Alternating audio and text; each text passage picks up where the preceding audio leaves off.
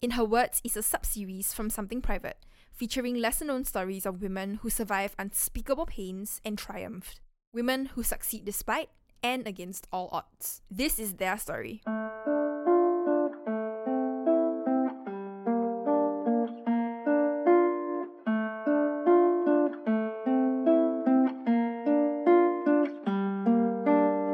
This is the thing. It's like the toughest thing is like nobody want like you're not heard, right?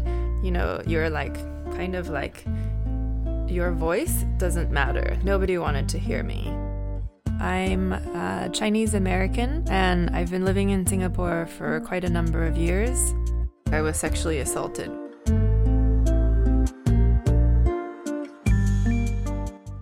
I initially really didn't know anyone, so I had zero friends prior to moving here. And then some people suggested that I join the sports team. You know, it was a very social sports league team and there was a lot of parties and there were lots of social events. The incident happened at this uh, team Christmas gathering. The captain of the team's condo, so he had a really big swimming pool. There was food, there was like lots of alcohol. So, a lot of sports teams, sometimes in Singapore, I've noticed, or even in general, bankers, they drink a lot.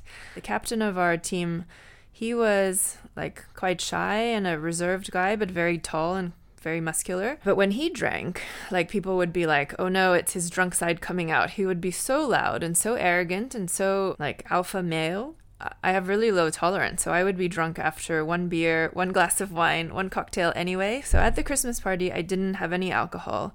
And so I remember things pretty clearly. I remember like he wanted to dance with me, so we danced a bit. I remember he tried to put his hand on my thigh and just I thought like this isn't comfortable, so I moved his hand and actually like relocated myself to the other side of the like swimming pool area. The evening continued um think this was it was like past midnight now, maybe like 1 a.m. or so. I uh, wanted to you know go home, so I just walked over to the women's changing room, women's bathroom. I you know I get changed, I rinse off, and as I'm coming out of the changing stall, I see him walk in, and I'm like, hey. Hey, you're in the wrong space. Like, this is the women's changing room. And, you know, he just said hi. And then he kissed me. And then I thought, like, oh, like, uh, how do I get out of this? But, you know, maybe he's just drunk and I can just push him off and, like, get out of there. But, I mean, he was substantially bigger than me. And so the kissing continued, and then he pushed me back into the changing room stall. He locked the door and then with his arm or elbow pushed me against the wall. And then at this point, I was terrified. Like I was being pushed so hard up against the wall, I thought like like this is actually pretty dangerous. Like I could get hurt. But I did try to push him off. I mean, I I always, you know, I, maybe as women, I always like blame myself. Like I could have done so much more to escape, but I would say I froze as a result of also just panic and terror. I thought like, oh my god, I don't want to be like beaten up. Um, and how he's pushing me against this wall is, I can't even move. I still had my dress on. Yeah, and then he removed my underwear and then began to violate me.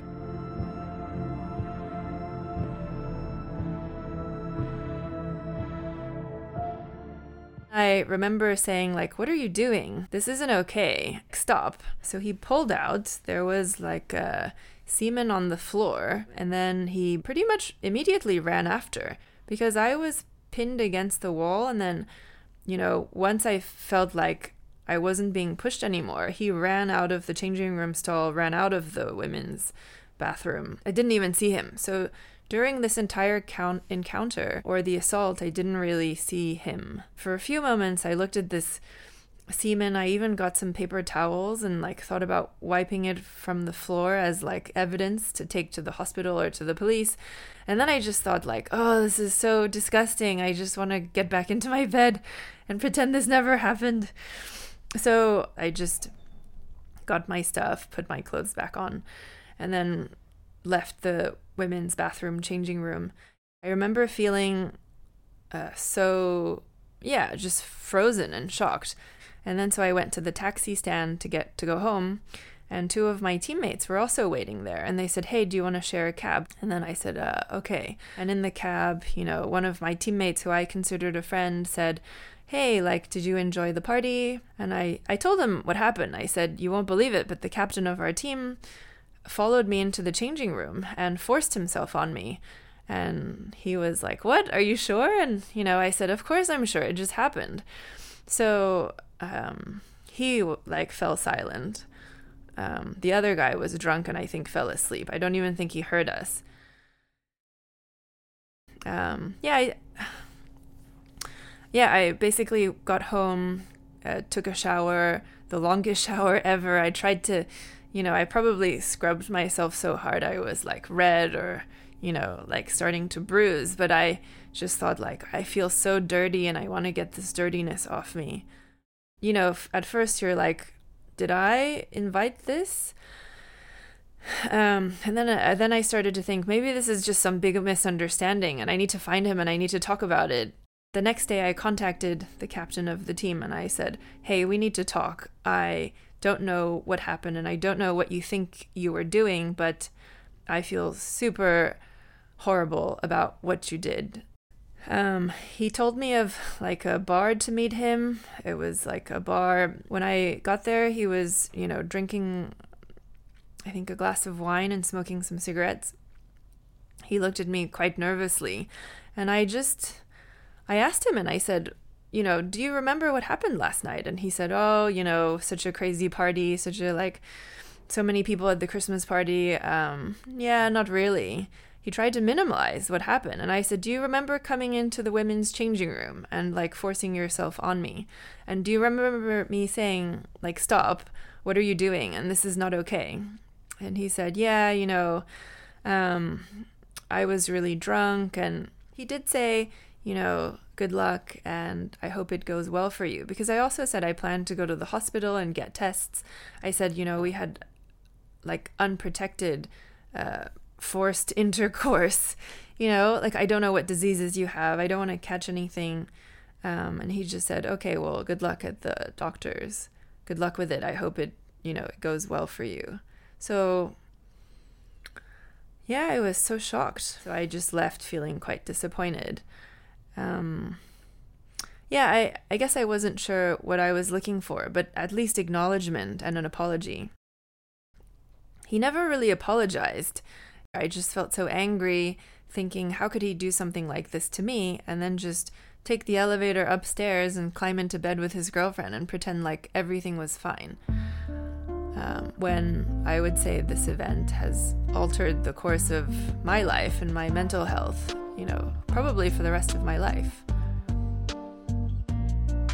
I'm quite aware that uh, I'm probably more blocked than most people because from a young age I knew if I cried, nobody would come, right? So I don't really cry. and actually, I mean, prior to this incident that we're talking about, I didn't really cry for most of my 20s.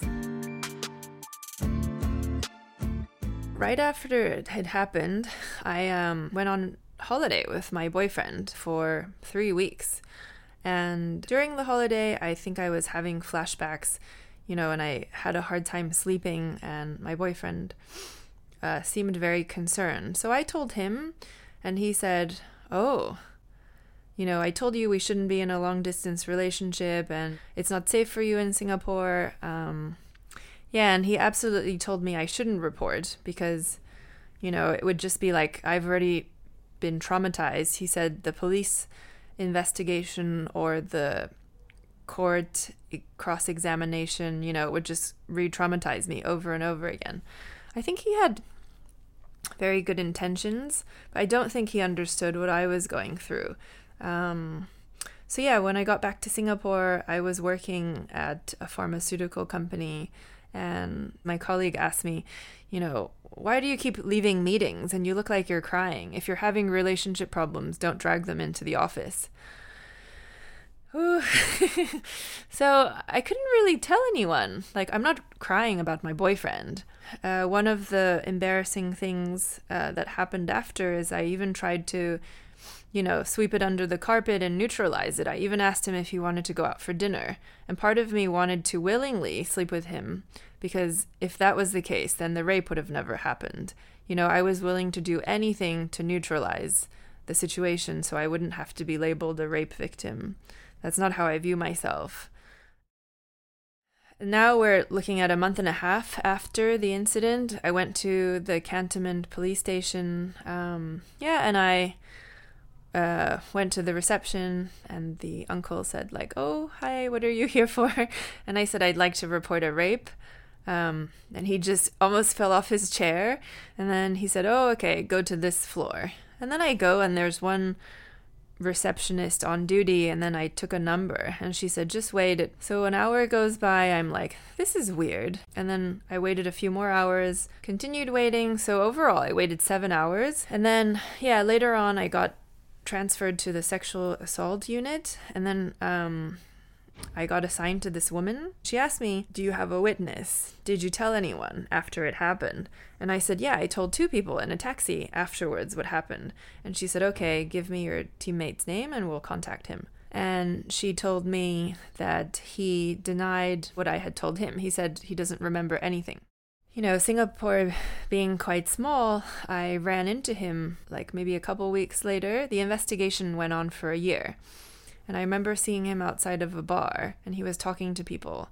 And I just stood there, you know, probably face on fire. I could feel myself getting really hot. So I confronted him and I just, in a combination of anger, but my eyes were so full of like hot tears. You know, I mean, it was a bar, so we weren't too far away from people, but I just felt like a meltdown. Like, I couldn't stop crying, but I said, You absolutely remember what I told you that night, and you knew what happened. How could you lie to the police? And he just looked at me and he said, Well, you know, the captain is one of my best friends. So then he walked away from me. So I just stood there, feeling really humiliated. I talked to the team. The team has this executive committee who I thought if I told them, they would know what to do. And they basically said, Oh, the captain already told us what happened. We're all friends with him, uh, way better friends with him than we are with you. And also, we want to win nationals this year. He's going to continue being the captain, and you, since you're a new member to the team, you are kicked off. Please don't contact us again. I was furious. I probably still am pretty furious. So angry. I I can't even I tried to tell a few friends about what happened there was a friend of mine on the team, his girlfriend, um, now wife, you know, messaged me and said, Hey, I heard that you're going through a tough time. Do you want to grab a coffee? I mean, I didn't really have friends in Singapore other than my teammates. Uh, so I said, Yeah, I'd love to. So I met with her to have a coffee and I told her what happened. And instead of any comfort uh, she actually said like if you transfer me like money we're going on this awesome holiday with this group of people. She basically tried to sell me some travel uh, club timeshare. And she's like if you transfer me money now then you can go on our next holiday next month. And i just felt like you know it's like does nobody want to hear how i feel or what happened? And does nobody care I honestly felt like nobody cared and, you know, starting to think like maybe I had done something wrong because I was getting punished by my team and also sort of punished by the police, right? Like, um, yeah, I started to like blame myself a lot more, and that's sort of when I was in a pretty negative headspace. Yeah, I really felt like uh, the toughest thing was not being heard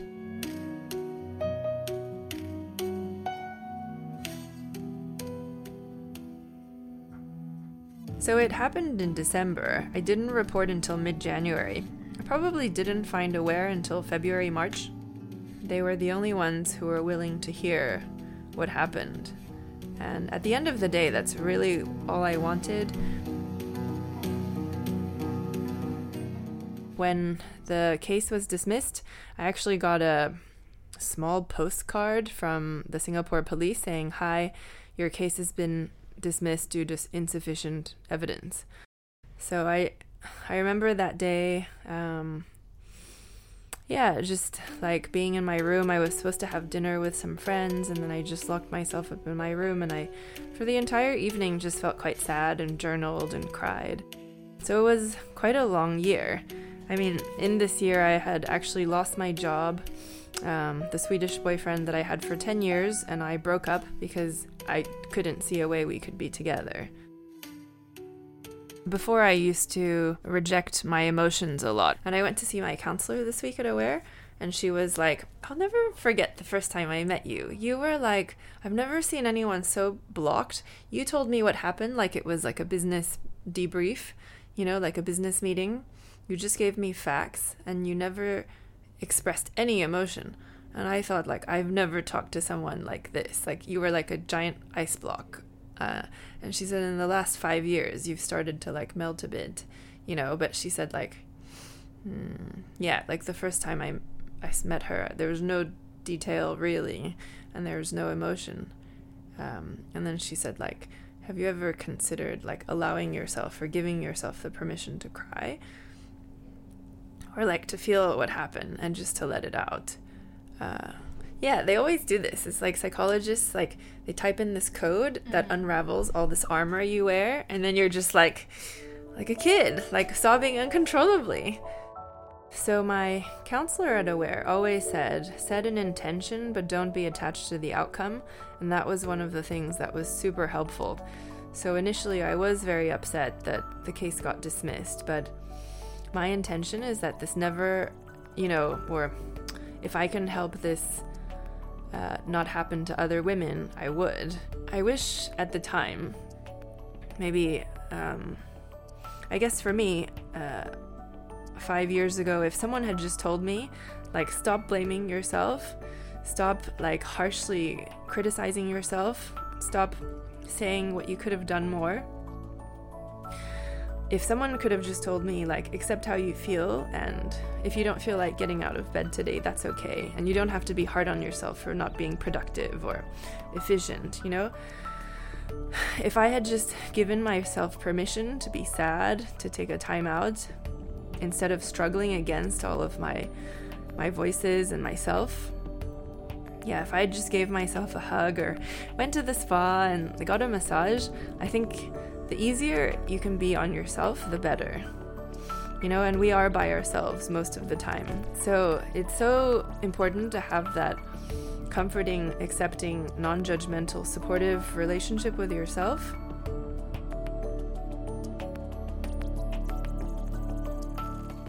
I mean, for anyone who thinks about reporting, I think they 100% should. One of my girlfriends recently turned 30 and you know we had a big party for her.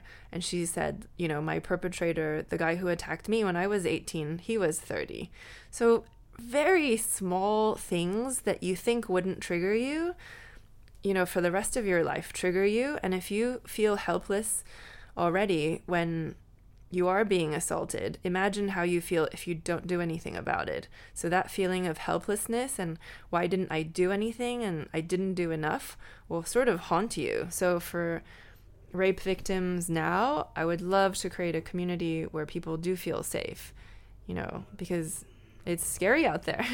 As a team, we can try to raise each other to be in a better headspace. If we can teach the next generation to be more assertive and say no, you know, um, just knowing your boundaries, being more clear, making sure that men understand that this is absolutely wrong and that they do have to ask for consent. They can't just assume. But also, as a woman, just evaluating what are your options and knowing what to do if something like this does happen to you. Yeah, like teaching people what's a healthy way to touch, what are boundaries, uh, between men and women and how to respect those, getting a dialogue going sooner rather than later.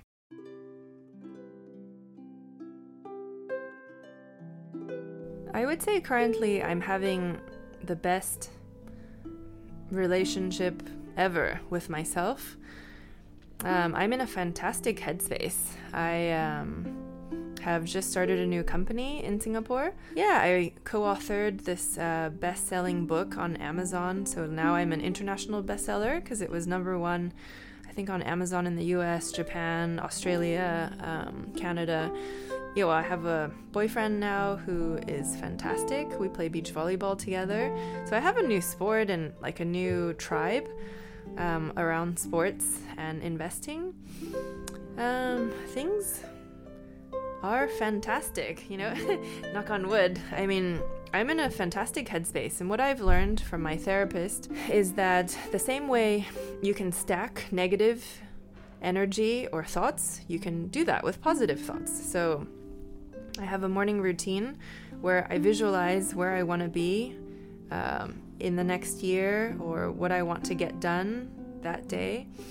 I think about, you know, at least three things that I'm thankful for.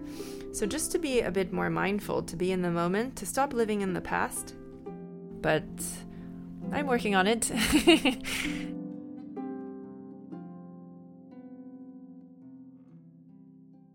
Subscribe on Spotify, iTunes, and Google Podcasts to be the first to get notified for new episodes that come out every Thursday. You can find me at Something Private or follow me on Instagram at Something Private Pod. See you guys next week.